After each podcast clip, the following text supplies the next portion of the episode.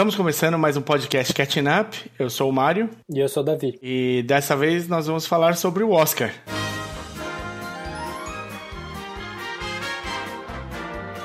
Nonagésimo. O nonagésimo Oscar. Estamos a 10 do centésimo. Será que vai ter festa? Dessa vez, dada a situação de muita chuva, estúdio ainda em plena reforma, uma série de outros contratempos, a gente está fazendo à distância. Então, aguenta firme aí que eu não posso ver a cara do Davi, ele não pode ver a minha. A gente não sabe se um tá rindo mais ou rindo menos, se tá de sacanagem ou não. Então, só, só confia que vai dar certo. Legal, então como a gente faz do começo no fim, falem com a gente pelo e-mail podcastcatchingup.gmail.com ou pela nossa página no Facebook, que é facebook.com.br podcastcatchingup. Ou acha a gente no Twitter, eu sou arroba dedonato e eu sou arroba o desinformante. Bom, nesse episódio aqui, a gente já vai começar então uma divisãozinha para não fazer arquivos tão longos, podcasts tão longos para vocês.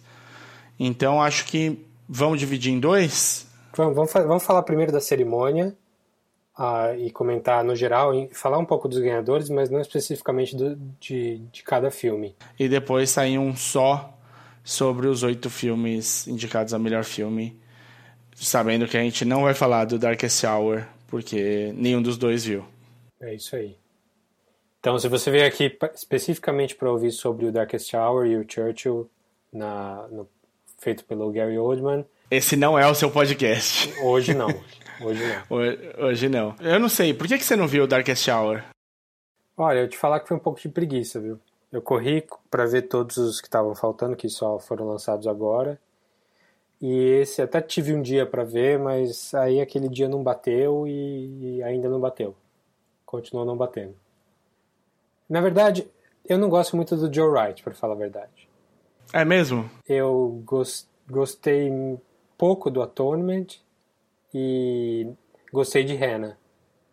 É, Hannah é muito legal. É.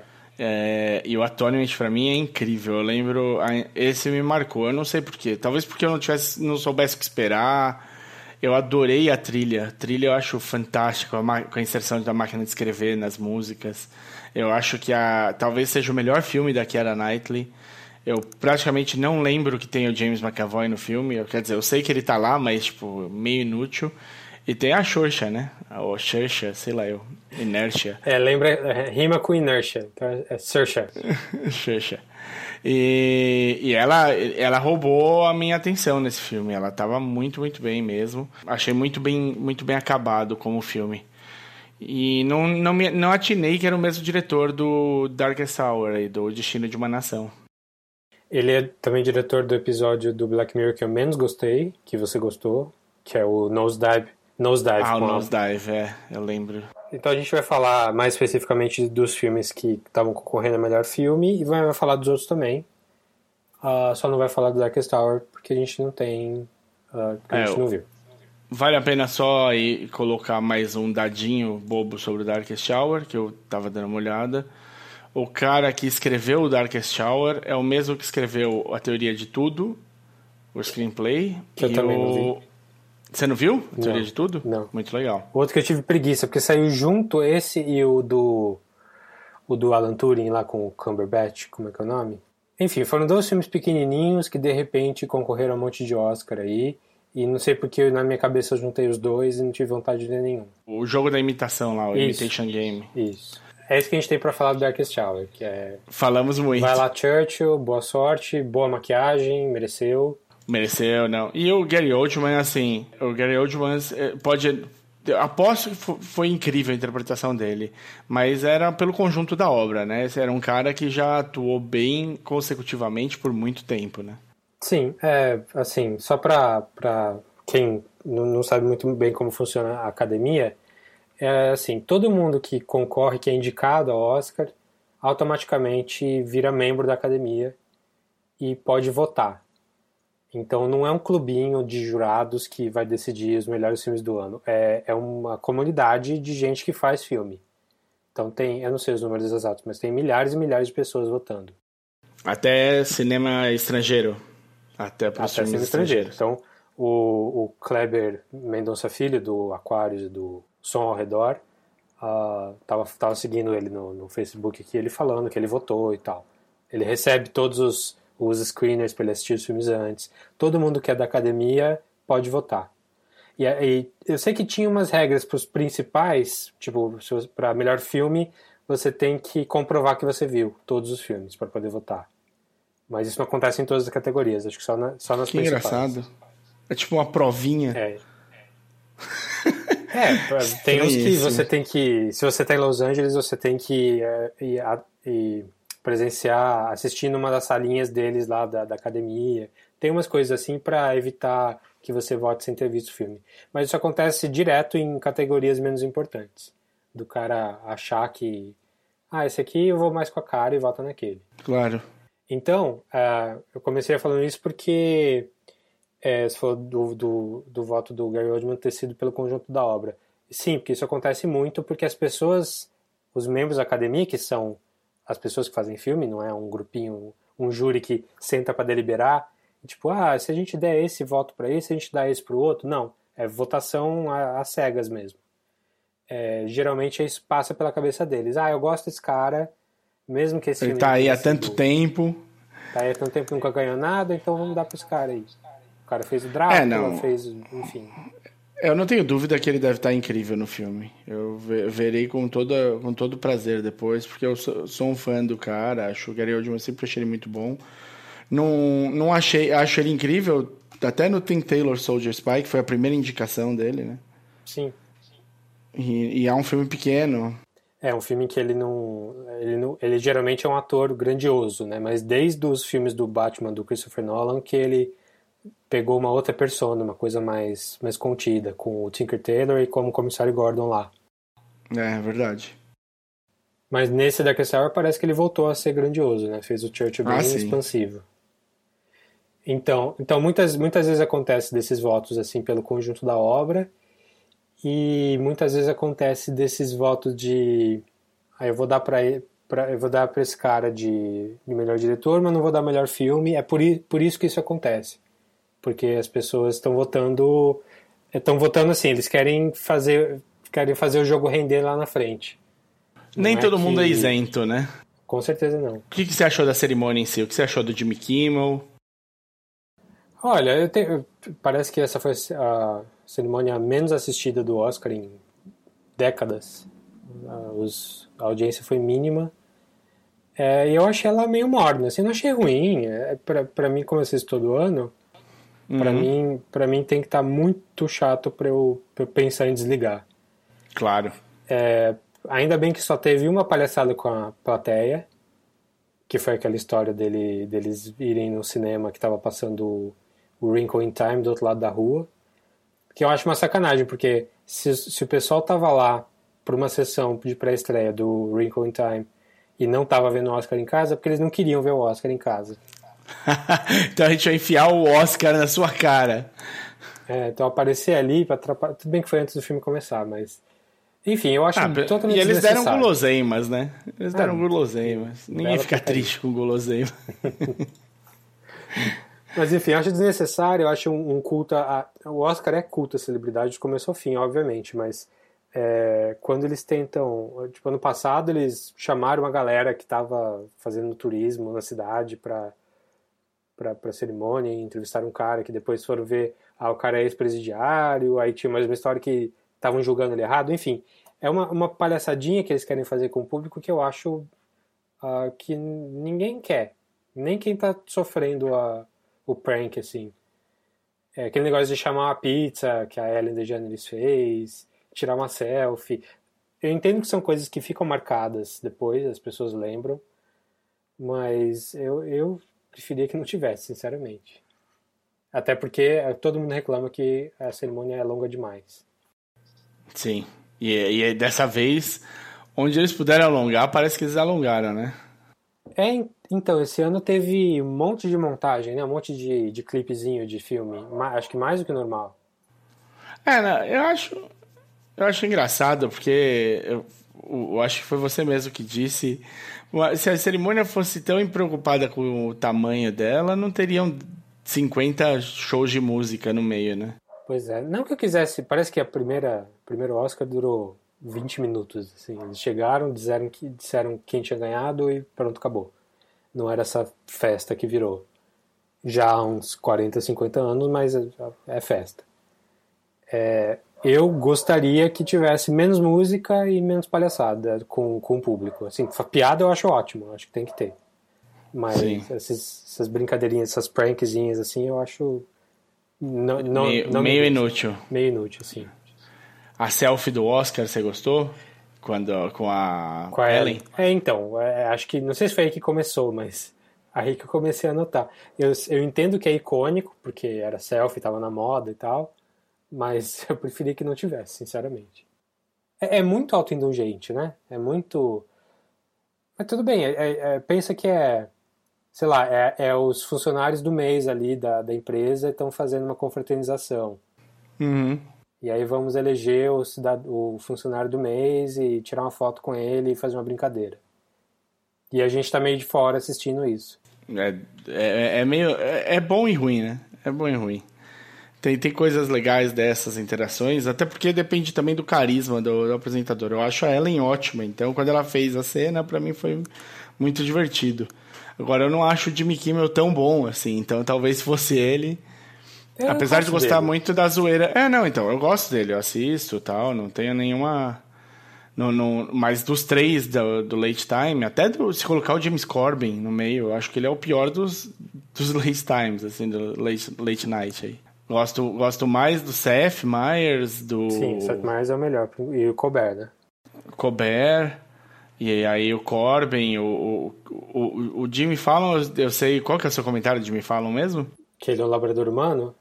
Não é meu comentário, né? Alguém falou. É igual falando do Guga, o tenista. Do Guga, sim. Mas o, o, Jimmy Kimmel, eu acho. Ele tem, ele tem umas boiadas, né? Por ser o único que tá em Los Angeles, que ninguém mais tem, né? Que é muito bom para ele. É, além de ser o único em Los Angeles, ele é o único da Disney, né? Ele é o único da ABC, é verdade. É, então a ABC é da Disney, então todo filme da Disney, ou seja, todo Marvel, todo. Enfim, é, as maiores franquias, Star Wars, tudo vai aparecer lá primeiro. Então, é, eu achei uma cerimônia média. E o, eles tentaram fazer ela ficar menos longa com. Ao invés de tocar musiquinha e botar a, a pessoa para fora, tivemos uma brincadeira nova, né? Que é o, o jet ski como prêmio. This is a really long show. So here's what we're going to do. Not saying you shouldn't give a long speech, but whoever gives the shortest speech tonight will go home with. Johnny, tell them what they'll win. It's a brand new jet ski. Cruising comfort on the 2018 Kawasaki Ultra 310LX, the number one choice for watercraft enthusiasts. Retail price $17,999. Back to you, Jimmy. Thank you, Helen. Thank you, Helen Mirren not included. Que eu achei, assim, é, é meio bobo, mas acho que funcionou. As pessoas, Sim, as pessoas se divertiram, né? Foi um jeito passivo-agressivo, assim, de falar que as pessoas acharam engraçadinho. E realmente deram, e para um cara que não era um grandão, assim, não era um famosão, era, era o figurinista do Phantom Thread. Que mereceu, inclusive.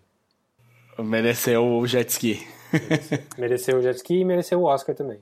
Muito bom. E o que mais você achou que teve de importante? Você acha que foi as críticas desse ano que rolaram no Oscar foram, foram boas ou não? Olha, eu gostei quando o Jimmy Kimmel já chegou chegando falando, dando nomes mesmo, falando, ó, oh, a gente chutou Harvey Weinstein da, da academia, é, ele, ele pareceu bem sincero, assim, bem, vamos deixar tudo às claras. The Academy, as you're no doubt aware, uh, took action last year to expel Harvey Weinstein from their ranks. There were a lot of great nominees, but Harvey deserved it the most. Uh, the Academy kicked him out, and after they did, I was curious, so I looked it up. You know, the only other person to be expelled from the Academy ever was a character actor named Carmine Corritti. In 2004, he was kicked out for sharing screeners. Carmine Corritti got the same punishment as Harvey Weinstein for giving his neighbor a copy of Seabiscuit on VHS. But what happened with Harvey and what's happening all over was long overdue. We can't let bad behavior slide anymore. The world is watching us. We need to set an example. And the truth is, if we are successful here, if we can work together to stop sexual harassment in the workplace, if we can do that, women will only have to deal with harassment all the time at every other place they go. Sim. Agora, foi uma cerimônia menos política do que o Golden Globes, eu achei. Não sei É se é verdade. porque já deu uma esfriadinha esse assunto, é que o Golden Globes estava bem no meio dessa história toda de, do movimento Me Too e tal. Esse, o Oscar é, foi menos. Tanto que não deram nada para Lady Bird. Sim, verdade. Acho que foi O que- maior injustiça. que- e vinha, vinha forte, né? Porque pela, pelas premiações estava levando bem. É, sim, tinha ganhado de atriz, né? Atriz, é, Xoxa, a, a Inertia. Então eu achei um pouco menos político. é, ele- no começo tava parecendo que ia ser, mas no fim não foi. No fim foi um pouco mais do mesmo, sim. O que você achou da, do Warren Beatty e a. Ah, eu, eu gostei, eu gostei dessa, dessa história de. Pra não culpar eles, né? Não culpar os dois. Sim, cara, foi, foi muito bom, mas ainda assim o Warren Beatty, para não correr risco, ele abriu e ele falou, né? E você viu que agora do lado de fora do envelope, tava pra todo mundo ver em letras gigantescas quais eram a, a qual era a A categoria. categoria. Então Sim. isso pra, pra não deixar dúvida pra ninguém. Porque foi um pouco problema de design mesmo. Sim, era difícil entender qual era a categoria, quem é, quem estava ganhando pelo que no do ano passado. Teve um monte de, de matéria citando isso no, depois do fiasco lá do ano passado. Ah, não, é, se você for olhar mesmo, tipo, o, o- a culpa jamais foram dos dois, né? Os dois entraram com o papel que deram pra eles ali É. e a partir dali... É, a coitada Faye Dunaway tá velha também e não parou pra pensar muito. Tipo, ela não, Não, leu é, tudo. ela leu Emma Stone. É. foda. E a premiação até o, até o melhor filme, alguma coisa pra você destacar aí? Ah, eu tenho uma, uma listinha de coisas que eu achei que foi injusto, injusto, assim. Vamos, vamos passar rapidinho por isso daí? Vamos. É, eu achei que o, a coisa mais. O mais injustiçado no geral, assim, foi Lady Bird mesmo, pelo que a gente já falou. Que é um filme bom, não é um filme excelente, assim, mas acho que merecia. Merecia não sair de mãos abanando, né? Alguma coisinha tinha que ter ido. Certo. É, eu, Ah, o, o- Quem ganhou a atriz coadjuvante? Ah, não foi a mãe. não, foi a Alison, Foi a Alison Janney. Jane. É. Esse era um que. Esse foi o prêmio que eu acho que tava todo mundo tão bem. Que qualquer um que ganhasse levava, É, eu, eu não vi o Mudbound para falar da Mary J. Blige, mas principalmente a Laurie Metcalf Lady Bird e eu, a Leslie Manville do Phantom Thread estão assim Sim. excepcionais. Eu vi a Tony agora e eu adoro a Alison Janney no geral, mas eu daria um Oscar empatado para Laurie Metcalf e para Leslie Manville. Mais do que a Alison É um Jane. pouquinho mais só, foi uma categoria muito concorrida. Tipo, qualquer uma ali, beleza, tá valendo. É, eu também acho. Não, eu concordo. Eu acho, eu acho a Alison Jane sempre boa. E eu sei que esse papel, assim, apesar de ser uma, uma pessoa que existe de verdade, o cara escreveu pensando nela, É, né, já. sim. Então é muito mais redondinho. A Leslie Manville e a Laurie Metcalf, eu não sei quanto que foi É, elas não são, não são pessoas de verdade, né? A Alison Janney é, tá fazendo a mãe da, da Tonya Harding lá. Aham. E assim, é, ela é malvada. Ela é uma péssima É, mãe. Péssima, uma péssima mãe. Péssima Não é malvada, ela ama a filha dela daquele jeito ridículo de, de quem é agressivo ama. Mas Sim. ela. Mas eu acho que o recorte do filme ficou- colocou ela mais ainda como vilã. Talvez ela seja assim de verdade. Enquanto que tanto a Laurie Metcalf quanto a Leslie Mann, os personagens que elas fazem são um pouco mais redondinhos, apesar de fictícios. É, eu, eu achei, assim, a, a linha da Laurie Metcalf muito, muito boa, assim. Sim. Achei. Onde, onde a personagem quebra é o momento que eu, eu consigo enxergar uma pessoa quebrando mesmo, né? Tipo, um ser humano normal quebrando tal. Então ela tem. Eu acho que tá bem mais bem construído, assim tal. Eu não, não, eu não assisti o Aitonia, eu tô, tô com ele aqui bonitinho pra assistir, mas não assisti ainda. Eu vi muito, né? Eu tava, tava esperando mesmo pra ver no cinema. Acabei perdendo, tinha entrada, tinha ingresso pra assistir acabei perdendo por não ter tempo de ver. É, eu vi, eu vi ontem, eu gostei bastante, viu? É, eu- como ele, ele não tá na listinha, a gente não vai falar muito a fundo dele, mas. Você acharia estranho se ele tivesse entre os melhores filmes? Não, tanto que ele ganhou mais coisa, não ganhou no, nos outros, nas outras premiações?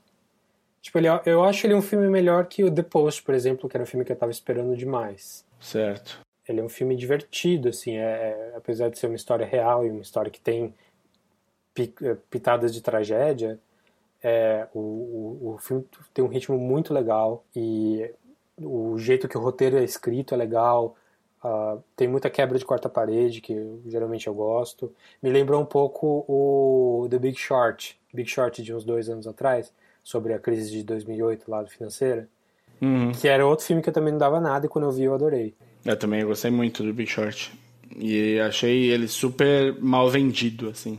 É, apesar de concorrer a um monte de coisa, né? Não, ele concorreu super a um monte de coisa, mas eu acho que no sentido de vender ele no cinema foi muito fraco, assim, tipo, quando ele estreou aqui no Brasil, não era todo mundo que sabia do que se tratava, nem nada assim, né? Sim. Mas enfim, a Tony eu recomendo sim. Legal. Finalmente eles corrigiram um erro, né? Histórico com Roger Dickens. Ah, pois é, então. É, essa era a coisa que se não acontecesse, dava para desligar a TV e dormir. Porque o Roger Dickens já, ele concorreu a que 13 Oscars? Concorreu 13 Não, vezes. É, esse é o 14, é. O 14 Oscar. Quase a Mary Streep, né? Do, pois é. Da fotografia. E, e, nunca, só que nunca tinha ganhado. E o cara faz história já há 30 anos aí. É, fez um monte de filmes super premiados, super famoso. É, e o que eu mais gostei é que ele ganhou por um filme que merecia. Ele ganhou pelo Blade Runner que eu acho um filme que a fotografia merece melhor Oscar em vários anos aí. É, é excelente mesmo. Uhum. Uh, inclusive a direção de arte também. Então, se ele tivesse ganhado por, sei lá, Prisoners, que ele fez uns anos atrás com o próprio Villeneuve, é, que é... O Brother Where Art Thou. Não, o Brother Where Art Thou merecia também, sinceramente. É, Mas é, um bom, é um bom filme. É, até... A fotografia é boa. Até porque foi inovadora, no sentido de que foi o primeiro filme colorizado por computador. Então ele tem, tem mais mérito ainda nesse sentido. E não ganhou. Mas se ele tivesse ganhado por Prisoners, que é um outro filme que é. A, o papel dele tá excelente. Tipo, ele é um, é um filme com uma ótima fotografia. Mas o filme é ruim. Pelo menos eu, eu acho que o filme é ruim. Se ele tivesse ganhado por isso, é, eu ia ficar menos feliz do que ele ganha, tendo ganhado por um filme que eu gostei bastante que, e que tem mérito nesse sentido que foi o Blade Runner. É, eu acho que a, a, o maior erro, assim, específico, não, não é essa categoria tinha que ter ganhado tal, foi o Dunkirk ganhar em cima do Baby Driver por edição. Sim, sim. Eu acho, assim, indefensável. O, o Dunkirk, o maior Excelente problema, em um monte de coisas, mas talvez não na edição, né? O maior problema do Dunkirk para mim é a edição. Porque o Nolan quis fazer aquela brincadeira de, de não linearidade em todos os sentidos, né? Com timelines que não só não aconteceram ao mesmo tempo, como uh, o, o, tanto que você vê de cada uma é diferente. Foi, foi uma coisa super experimental, mas que eu achei que confundiu demais. A gente falou isso no podcast, quando a gente falou do Dunkirk. Então acho que a edição não merecia de jeito nenhum. Foi, achei ruim mesmo. E o Baby Driver, a melhor coisa do Baby Driver é a edição. É, a edição, sem dúvida. A montagem desse filme deve ter sido uma loucura. A gravação, né, pelo que você estava me explicando e falou aqui no podcast também, já foi muito difícil, né? O montador teve de sentar e assistir. É, o, o primeiro que o montador, o montador estava no set, eles fiz, puseram o, o Avid dele lá no o computadorzinho dele no, num carrinho de, parecia um carrinho de levar comida, assim. Uh, botaram uma cadeira, botaram ele no carro, junto, tipo no caminhão quando precisava de de cena com direção. Ele estava sempre do lado ali, fazendo as coisas na hora. Então, é, é o mérito infinito pro cara. Eu admiro o cara até o fim. Sim, então... ele merecia. Ele, ele não merecia só a indicação, né? A indicação já é um, um, uma marca de, de você ter cumprido com o seu papel com excelência, mas merecia mais do que isso, né? Eu tipo, acho. merecia o prêmio. Eu acho. Então, para mim, esse foi a maior, a maior injustiça específica, assim. Tipo, outra que eu sabia que ia acontecer, mas que eu fiquei bravo mesmo assim, foi o, o Alexandre Desplat, o francês, ganhar pela trilha do Shape of Water em cima do Johnny Greenwood pelo Phantom Thread. Que eu achei a trilha do, do Shape of Water super bonitinha, valsinha, é, genérica, super genérica.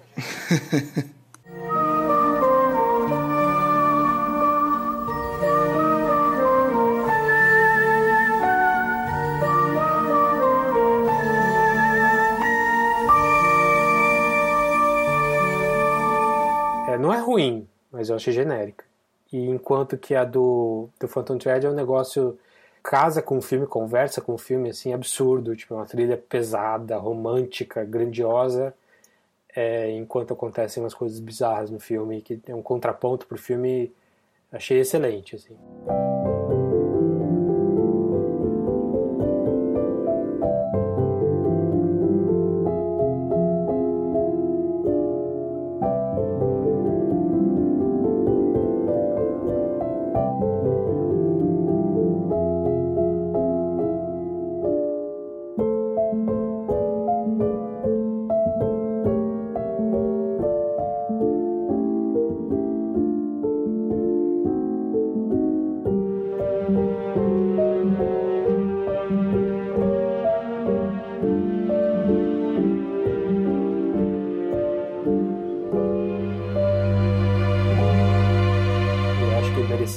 Mais ser ganhado do que essa genérica zona aí do, do, do. É, é, é, estranho, né? Não deu para entender muito bem quais foram as. O que se levou em consideração com, quando se falou de Forma d'Água, né? É, até, eu gostei da Forma d'Água. Achei um filme bom, mas. Eu, achei, eu não eu entendi um tudo isso. É, não entendi tudo isso de, de indicação, não, e muito menos de vitória. E o que, que você achou aí do, dos, dos roteiros? O original e o, o adaptado? Olha, roteiro. É, nesses, nessas categorias, quase qualquer um podia ganhar para mim. Eu acho que o, que eu não daria era o Three Billboards. A gente vai falar dele, que eu, eu acho que tem problema sério de roteiro. E talvez o Disaster Artist também seja é, Forçar a amizade. É meio, meio fraco pra. Tipo, é, é um filme super legal, gostei. Mas é um filme meio. Não, não é um, um filme que tem um grande roteiro, eu achei. Agora, ganhar o Get Out de roteiro original. Se fosse Lady Bird, beleza. Se fosse o Big Sick, eu ia ficar super feliz também. Uh, Shape of Water um pouco menos, mas também achei que ia ser adequado se fosse. É, no de roteiro adaptado, se Logan ganhasse, eu ia ficar super feliz, que eu adorei Logan ganhou Call Me By Your Name, que é, é um filme que tem, é um filme que tem um roteiro bom. Uhum. Uh, o Molly's Game eu não vi, mas é o Aaron Sorkin, então já... Deve aí, ser bom. Já não tem como dizer que é ruim. E o Mudbound, uhum. o Mudbound eu também não vi, porque o Netflix é, lançou o Mudbound só nos Estados Unidos, e aqui veio pro cinema e eu não pude ver no cinema. Entendi. E o, o que eu vi do Mudbound, lembrando agora só, foi a, que a Mary J. Blige tá bem diferente mesmo. Eu vi uns dois trechos do filme só e ela eu gostei. Eu tava acompanhando o Hollywood Reporter, ele tem um round table que ele põe pessoas da área para conversar. Então, uhum. mesa com atores, mesa com diretores, mesa com produtores. E nessas mesas teve uma que estavam as atrizes e uma das atrizes era a Mary J. Blige e mostraram uma sequência longa dela do filme. E eu achei, achei que ela tá muito, muito bem. Ela, ela, ela mesma falou: ah, todos os outros papéis que eu interpretei no cinema, e não foram muitos, eu conseguia ver a Mary J. Blige. Né? Então, quando eu assisti, eu não gostava de assistir o filme porque eu me via lá. E essa foi a primeira vez que eu assisti o filme e eu não consegui me ver. Hum. E aí eu gostei. Eu, aí eu consegui assistir de novo o filme. Ah, legal. Então, achei bom. Mas eu também conheço muito pouco, né? Dois caras que voltam da Segunda Guerra, alguma coisa assim, não é? É, parece que é um filme super ambicioso, assim, de, de parece que ele brinca com estrutura, com fotografia. A fotografia também tinha uma questão que foi a primeira a diretora de fotografia mulher indicada na história dos Oscars. Não levou. Que legal, hein? E não levou. Mas. Ah, tudo bem. É que, não assim, ia levar. Posso, né? assim, é, eu, eu, acho que não era um ano para levar. É. E eu acho que assim, ah, você é a primeira a ser indicada, e você já você também ganha e nunca mais ninguém é indicado. É, fica tipo o Guga. tipo, ah, você é o primeiro brasileiro que joga tênis acima da, de uma média. Porque eu gosto muito do Meligene, acho ele um puta garra pra caralho, puta bom tenista e tudo mais, mas acima, assim, nesse nível, só o, o, o, o Guga.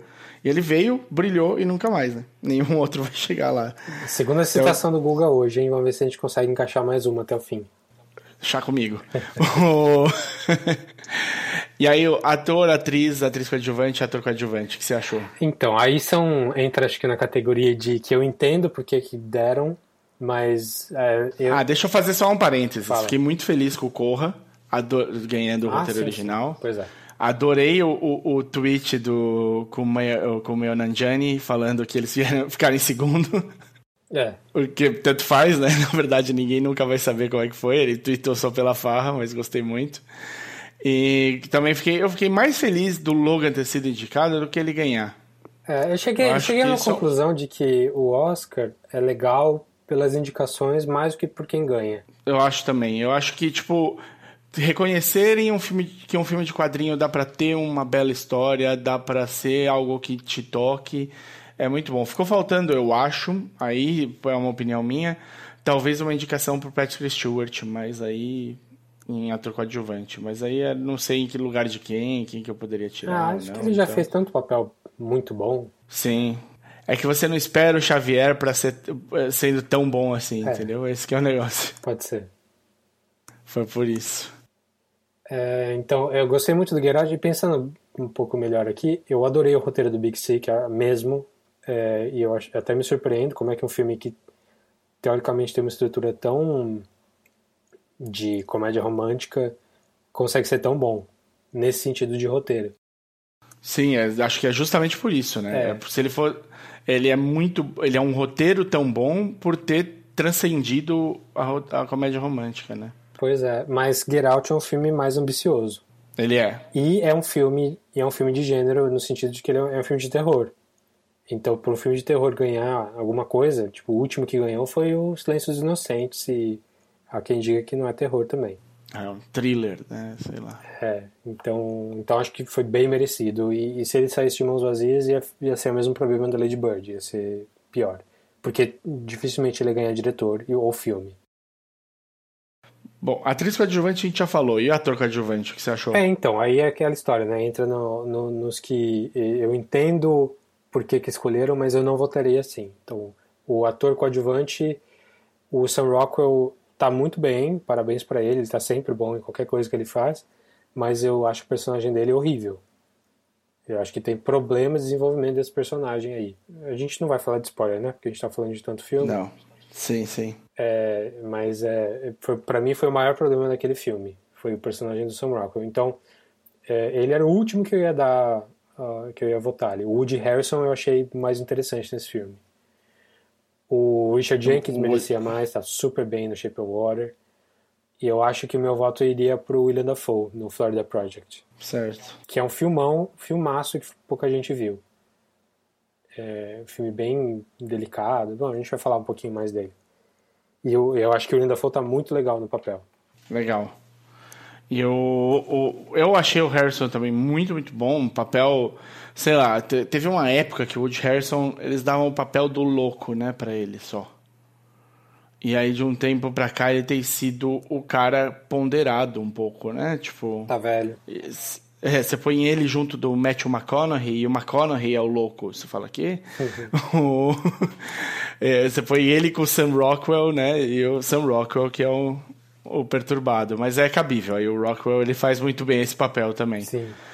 O que eu, eu achei, achei incrível, acho que se teve alguém que me, me, me emocionou nesse filme foi o, o Woody Harrison e não e o resto não tanto. Apesar de eu ter achado um filme muito bom. Eu entendo o erro, o, o, o que você falou do, do, do roteiro. Eu consigo enxergar, eu acho que talvez 15 minutos a mais ali teria resolvido esse problema. Não era algo impossível Ou de ser menos, feito. não precisa de 15, não. É que tem o problema também do, do, do recorte do, do diretor, né? O, dire, o diretor roteirista é britânico Uhum. e estava fazendo uma história sobre caipiras e Nos Estados É, Unidos. e eu achei que ele não estava sendo muito empático com eles, assim. Eu achei que ele estava meio que tirando sarro deles. Pode ser, pode ser. É, de- dep- depende de onde o diretor tá vindo, É. né? O que você quer dizer. É um cara super bom, né? O Em Bruges é é um filme super legal com o... Sim, com Colin o- Farrell. o Colin Farrell.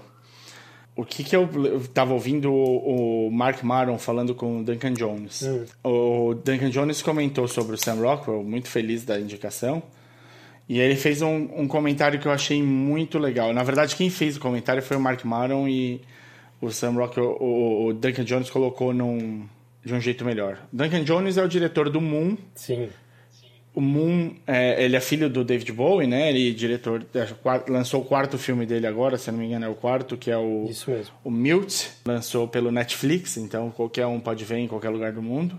Ve vejam, mas com ressalvas. A gente deve falar dele logo. Então ele tem uma afinidade boa com o Sam Rockwell, porque na verdade ele foi falar com o Sam Rockwell sobre Mute 16 anos atrás ou mais. Acabou colocando. O, o Sam Rockwell falou: Não, mas eu quero ser o, o Liu. Eu quero fazer o cara sem voz aí, do Mute. E ele falou: Nada a ver. É, foi meio isso. Ele falou: Mano, não é você. Não dá. Aí ele falou, falou: Pera que eu vou escrever um filme para você. E ele escreveu o Lunar, né? O Moon. Com o Sam Rockwell em mente já. E o Sam Rockwell tá incrível no Moon. Sim. Mas ele é o Sam Rockwell. E nesse filme aqui, no, no Three Billboards, não. Ele é menos. É o que eles estavam falando. Ele falou assim: tem atores que têm um carisma tão grande que você põe ele na tela e ele dá aquele sorriso dele e todo mundo já tá cativado pelo personagem. Sim. Porque é, é, é do cara. E no Three Billboards ele não é esse cara. Eu acho que esse é o caso de todo mundo nesse, nessa categoria. Eu não, não sei do Christopher Plummer porque eu também não vi o All the Money in the World. Mas o, o Woody Harrison nesse mesmo filme também tá meio against type, assim, ele tá mais sério. Uhum. O Richard Jenkins tá fazendo um, um, um gay de, desenhista gay nos anos 50, no começo dos anos 60. Também bem diferente do que ele geralmente faz. E o William Dafoe não tá fazendo um vilão que já é uma grande diferença pra vida Nossa! que? Como assim? No Florida Project. Com aquela cara, é. aquelas sobrancelhas. E, Porra. e tá fazendo muito bem, inclusive. Muito legal. Aí, ator e atriz, bom, ator a gente já falou do Gary Oldman, tem alguém, tem alguma coisa que você queira falar de ator? Ator eu acho que ele não devia ganhar não, acho que quem devia ganhar era o Daniel Day-Lewis, apesar de ser manjado. Para sempre, né? É. Se ele interpreta alguma coisa, dá o Oscar pra Sim, ele. Sim, Oscar de pedra.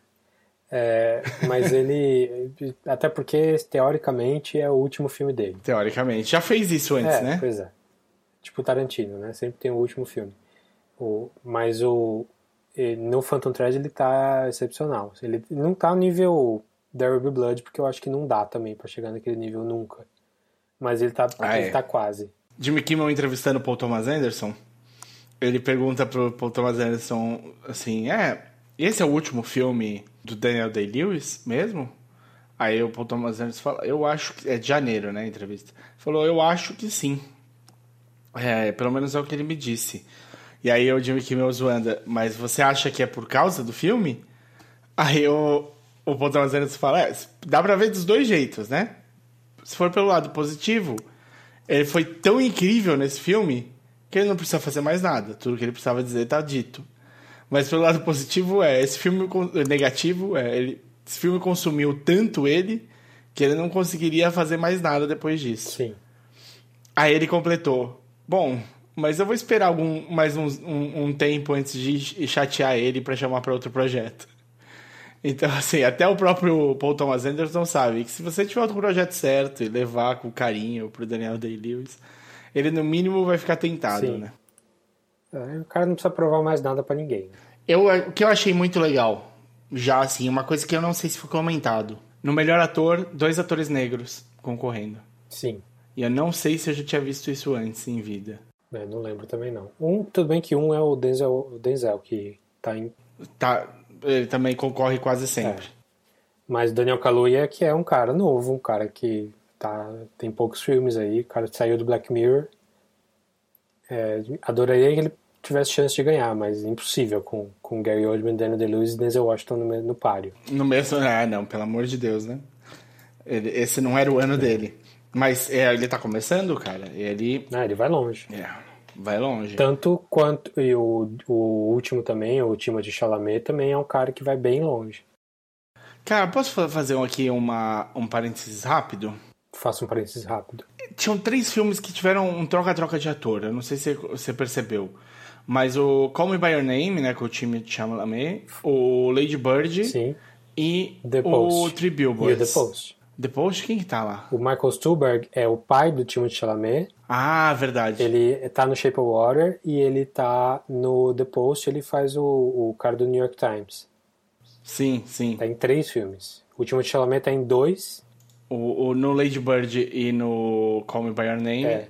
Aí o irmão, o Robbie no o filho no, no, no, no Three Billboards, o, o, filho, o irmão da menina sim, desaparecida, sim. ele tá, ele é o Danny, o primeiro namorado da Lady Bird sim, no isso mesmo, no Lady Bird. No Lady Bird.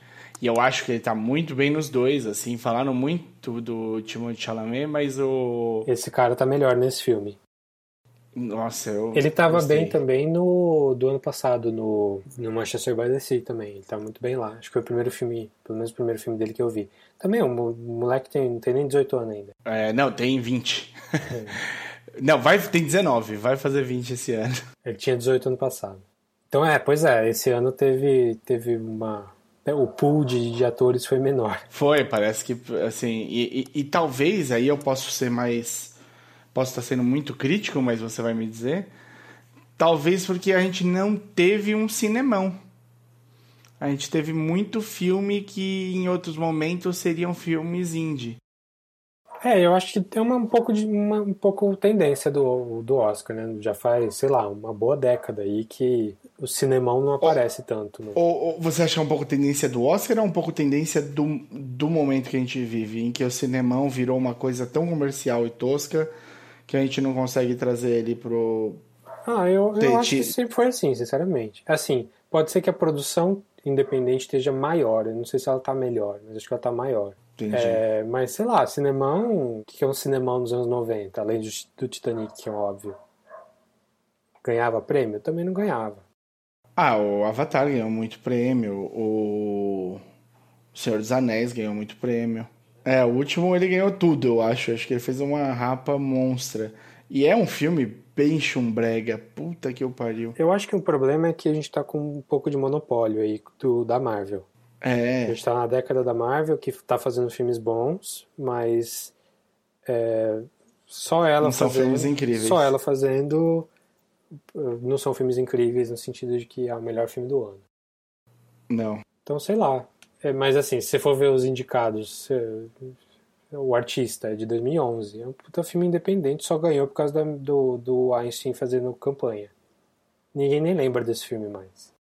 Não, não lembro mesmo. É que dessa vez eu tô olhando, assim, o único filme que eu acho que é, um, é, é filmão, assim, filme que lotaria cinema sem mais nada, sem Oscar, nem nada, é o The Post. E não, ganha, e não foi, né? Acho que não, acho é. que Dunkirk teve uma audiência muito boa aí. Pelo menos de grana, porque era muito no IMAX e tal. O grana teve, fez bastante dinheiro.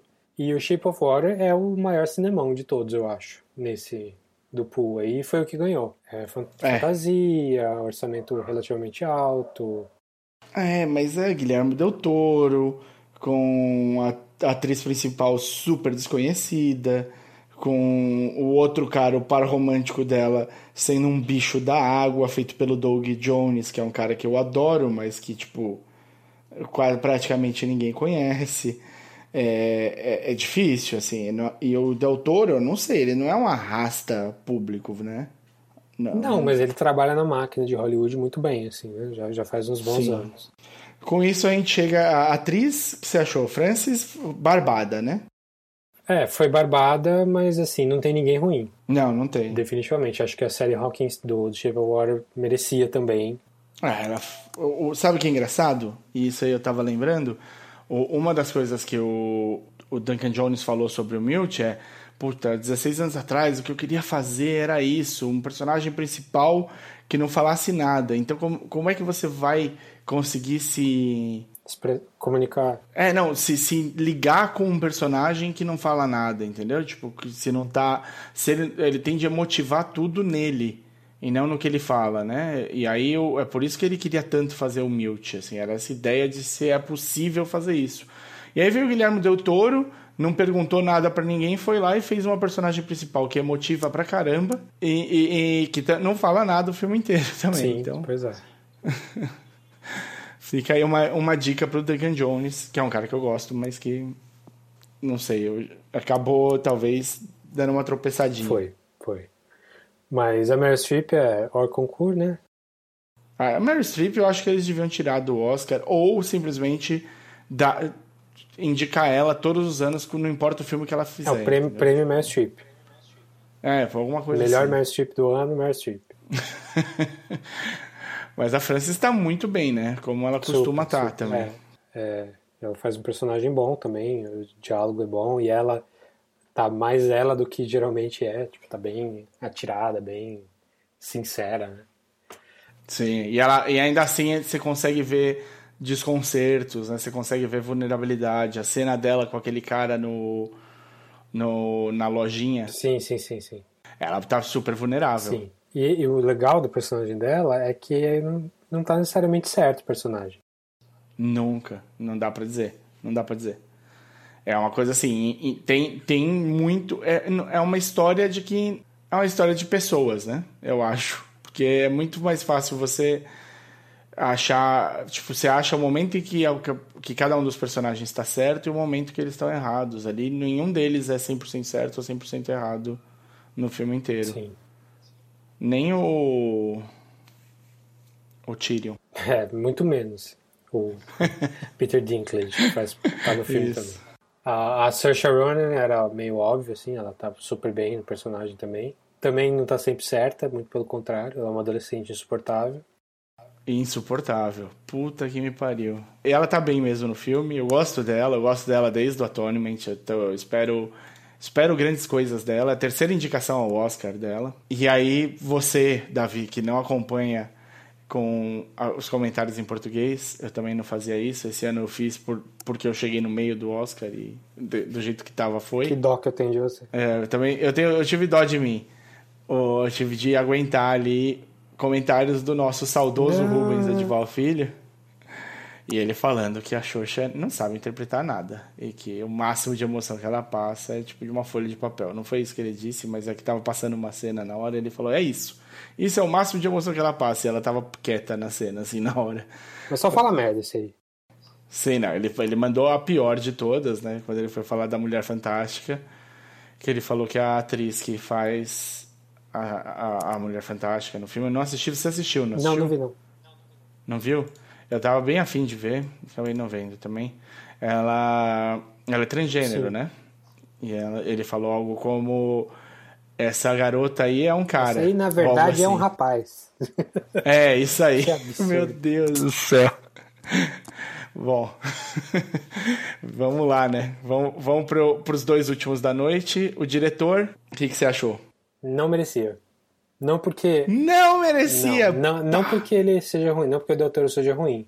Pelo contrário. Mas eu acho que, pelo menos, o, o combo diretor e filme não devia ser do Shape of Water de jeito nenhum.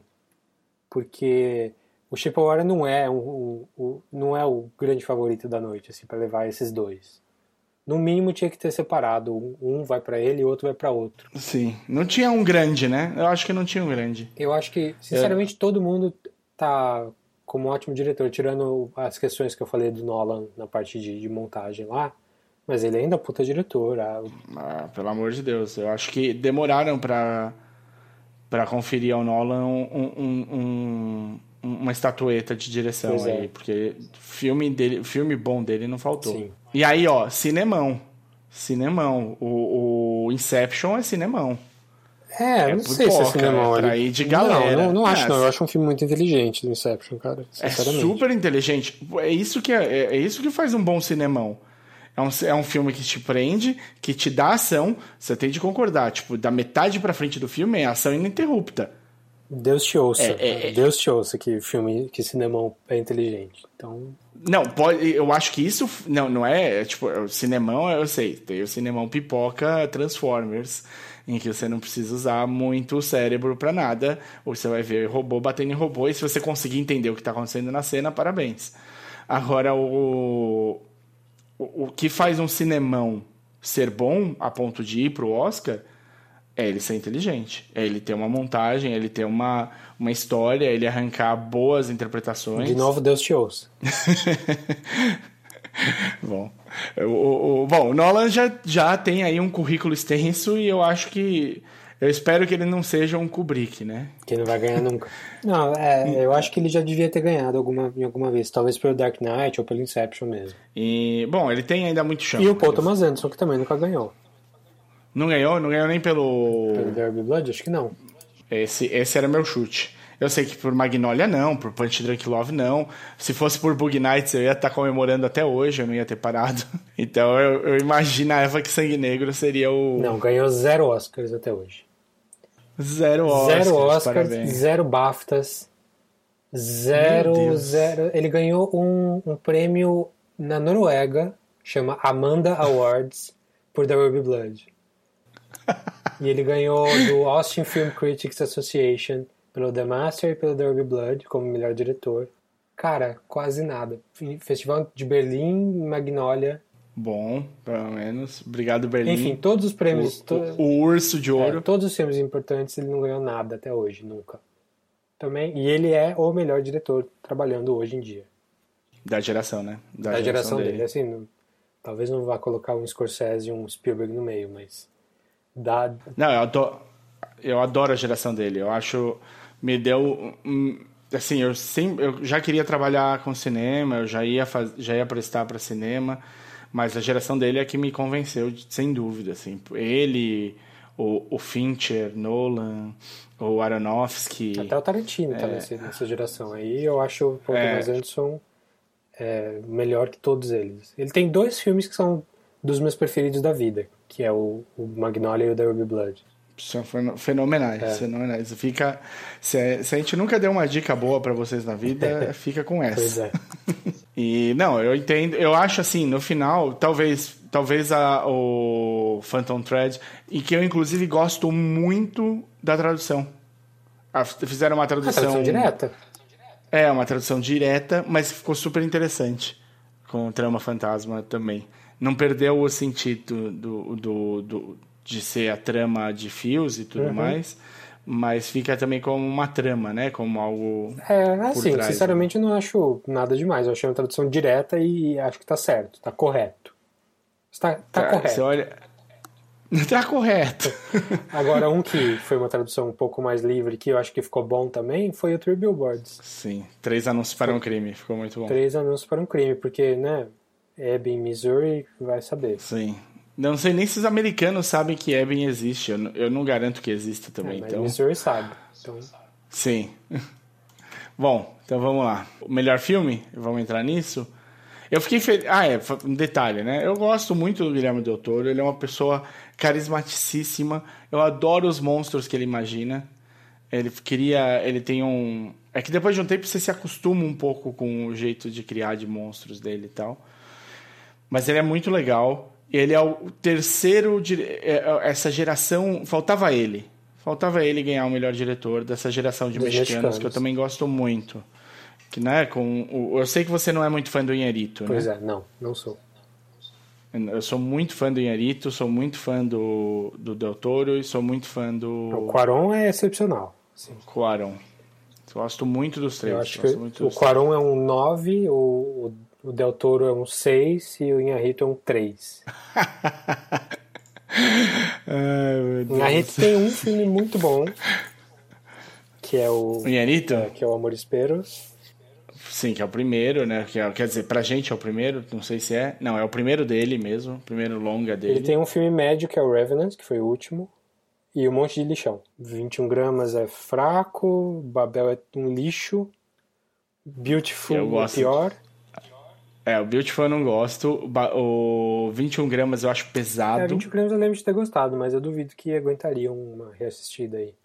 Eu adoro montagem como a do Babel. Eu sempre fico. Eu sempre sou pego para esse tipo de montagem. Então, Babel para mim funcionou. Ah, mas tem tanto filme melhor nesse, nesse sentido. Tipo Crash? eu ia falar tipo os filmes do Altman ou do Paul Thomas Anderson, tipo Magnolia. Ou, Sim, Magnolia, tipo sem dúvida. Nashville, Shortcuts, é, filmes. Não, sem dúvida, sem dúvida. Que tem, eu sei. Mas então, para mim funcionou. Eu, eu, eu entendo que assim, não é um filme excepcional mas para mim funcionou. Beautiful eu também achei fraquinho. Agora, Birdman eu adorei. Ah, eu, e eu sei que você não. Eu acho que. Eu só odeio mais Babel, se for ver. Dele. Eu, eu sei que você odiou, mas Birdman eu adorei. Eu achei tudo muito bom, assim. Tudo, tudo funcionou para mim. Eu gosto da história, eu gosto do personagem, eu gosto da, da alegoria. Eu só gostei eu da gosto... forma. Só. Da, da montagem, do, do ritmo, da fotografia. Agora, eu, eu achei um, um grande problema na mensagem. Assim. Achei o filme meio infantil, infantilzão.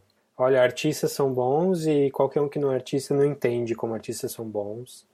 E críticos são o diabo.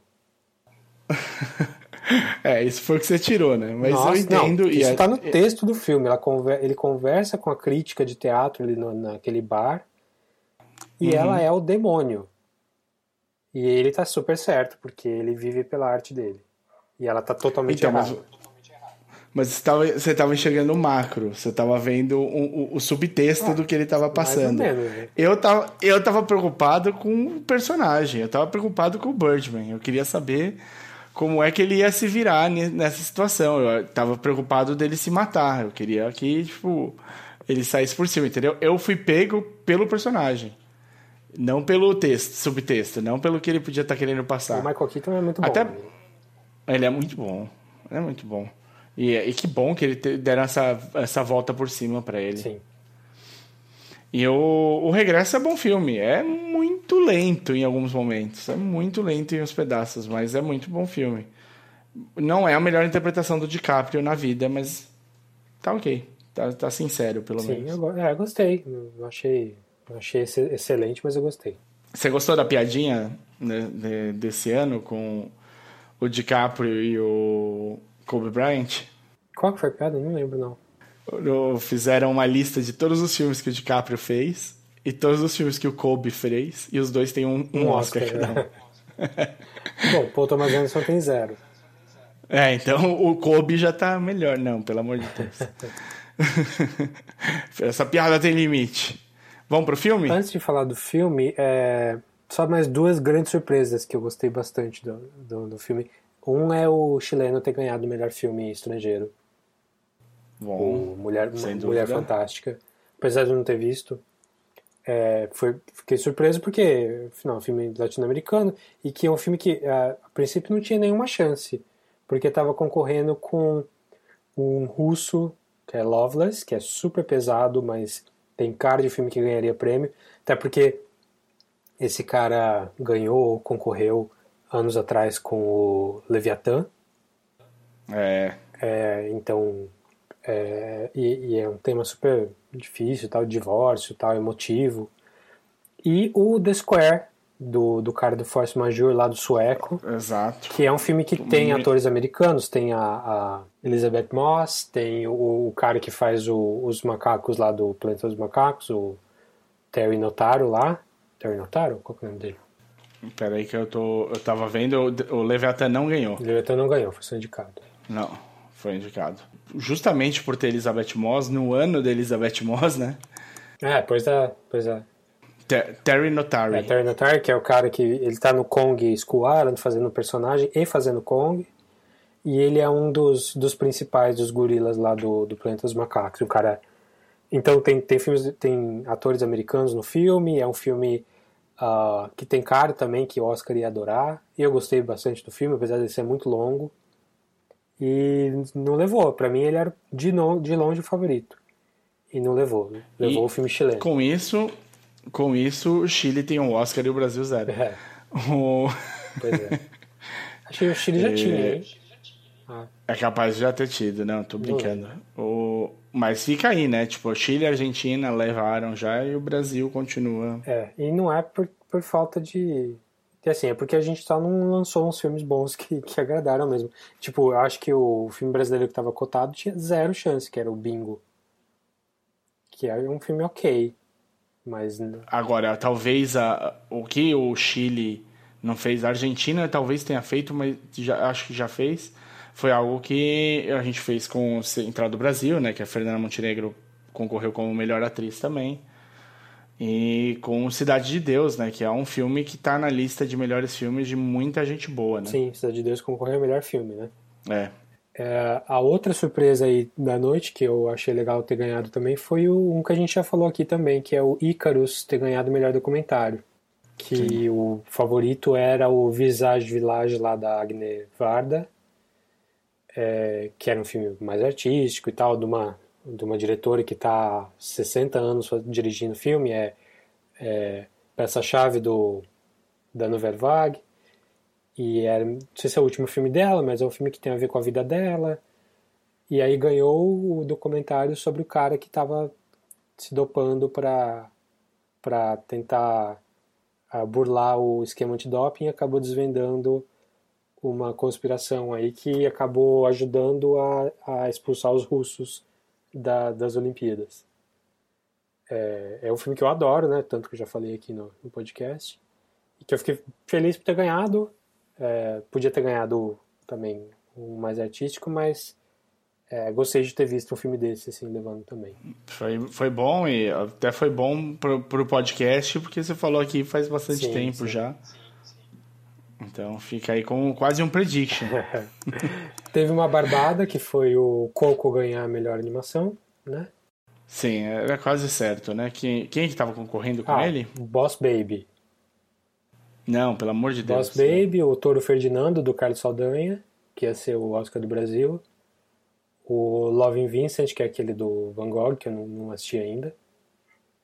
E mais um, The Breadwinner, que é uma coisa mais uh, de guerra, de, de refugiado, que eu também não vi. Mas o Coco era bem óbvio, não tinha como perder dessa vez aí pra Pixar. E o que, o que foi ali, pra quem tava no Oscar lá no momento, que foi bizarro, foi o Coco ganhar também melhor música em cima do.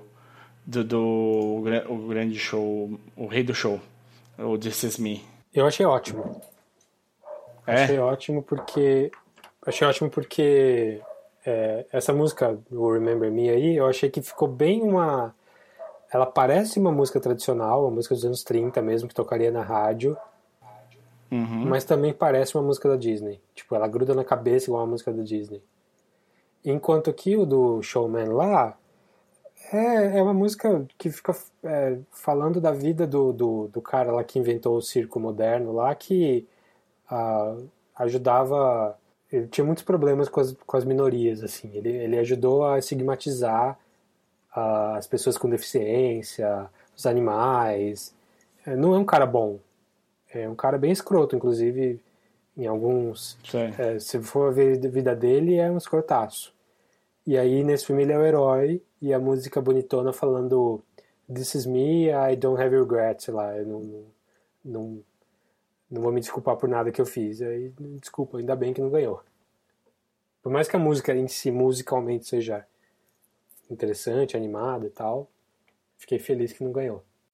É, o, o pessoal lá no apareceu no, dentro do teatro, tava torcendo pro This Is Me descaradamente, assim, mas eu não sei, eu gosto da menina que cantou, ela, eu vi uma entrevista dela, ela é super legal, ela faz a mulher barbada no filme, Sim. mas ela berra, né, meu?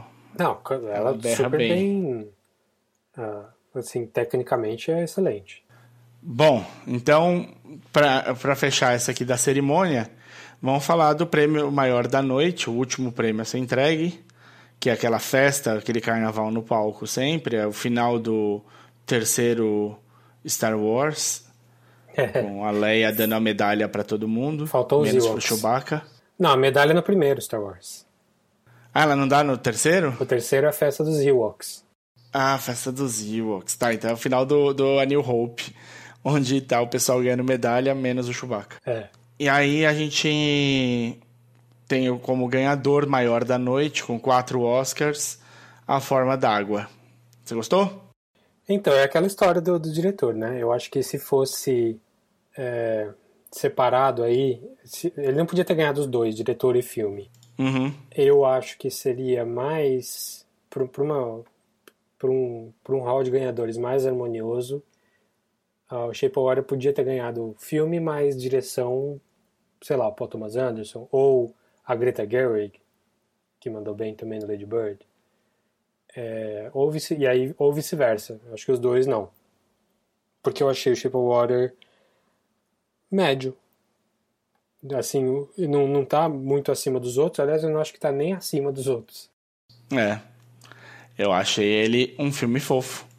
Mas eu, assim, eu fui preparado para ver um filme que ia mexer comigo emocionalmente. Para quem me conhece um pouco, sabe que com propaganda de margarina eu choro. E eu não cheguei nem perto de chorar nesse filme, ao contrário.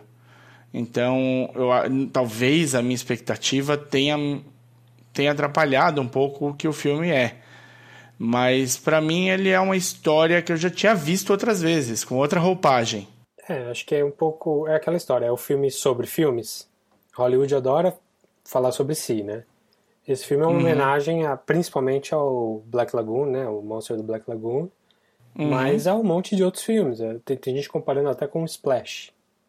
Sereia da. A vida, a, uma sereia em minha vida. É, do, da Derry Hannah lá. Uhum. É, e ele homenageia no design um monte de coisa. É, então, tipo, quando o filme é sobre fazer filme, ele tem uma sequência de de, de, de dança em preto e branco, que é cara de tipo, estou falando de filmes. É, então, quando Hollywood fala da, de si mesmo, geralmente dá um Oscar. Vide o artista. La La Land. La La Land. É, então, por isso eu acho que não era um filme de ganhar melhor filme, não. Eu preferia que tivesse sido praticamente qualquer outro, menos o Three Billboards. Ou certo. Darkest Hour que eu não vi. Assim, acho que meu, os meus preferidos ali seriam o Phantom Thread, o Lady Bird ou Get Out. Engraçado. Para mim, os preferidos seriam o Phantom Thread e o Three Billboards. Hum. Porque eu olhei por cima dessa, desse, desse vacilo roteirístico aí. Sim. Eu achei, eu achei ele com um filme com cara de Oscar, assim. Ah, sim, eu também achei. Que tem muito elenco e muita atuação boa. Bom, então a gente vai falar melhor desses filmes no, no próximo no próximo episódio. Fica aqui a nossa leitura do que foi essa nonagésima edição do Oscar. Eu, eu, e eu acho, eu fico assim, eu fico numa torcida de que o 91 primeiro tenha seja melhor. Não como não como festa, porque festa para mim eles são, elas são todas parecidas, mas com, com, com um recheio melhor de filmes assim. Eu achei aquém do que eu vinha esperando. Eu gostei porque foi, foi um rol muito variado de, de indicados, mas não teve um filme que sobressaiu para mim. Nem o, do, nem o Phantom Thread, nem o do Paul Thomas Anderson. É um, é um ótimo filme, mas não é um filme que eu tô, sou apaixonado, sabe? Uhum. É, desses nove, ou de todos os filmes, assim, o único filme que. Não, esse eu vou defender mesmo, porque eu acho que foi o filme mais legal do ano, foi o Blade Runner, que concorreu à fotografia e à direção de arte. E efeitos visuais, Entendi. sei lá. Agora, nada chegou perto do, do que o, Lef, o Leftovers ou Twin Peaks fez. Nesse ano que nesse passou, ano, é. Nesse ano que passou.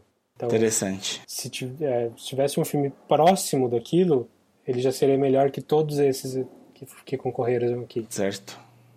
Bom, então vamos, vamos encerrar esse, esse episódio aqui por enquanto. E a gente volta num próximo episódio, agora que a gente está fazendo mais curto e mais vezes. É, provavelmente muito perto desse aqui agora, para vocês verem o que a gente pensou dos oito indicados ao Oscar mais o Darkest Hour. É isso aí. Então, para falar com a gente, feedback aí se vocês gostaram, não gostaram da cerimônia, da gente falando, a gente falou merda. Provavelmente. Sempre. É, acha a gente lá no por e-mail mesmo, pelo podcastcatchingup.gmail.com ou no Facebook, no facebook.com.br podcastcatchingup ou no Twitter, onde eu sou arroba o desinformante. E eu sou arroba dedonato. Então valeu, pessoal. Até daqui a pouco. Agora, até, até já.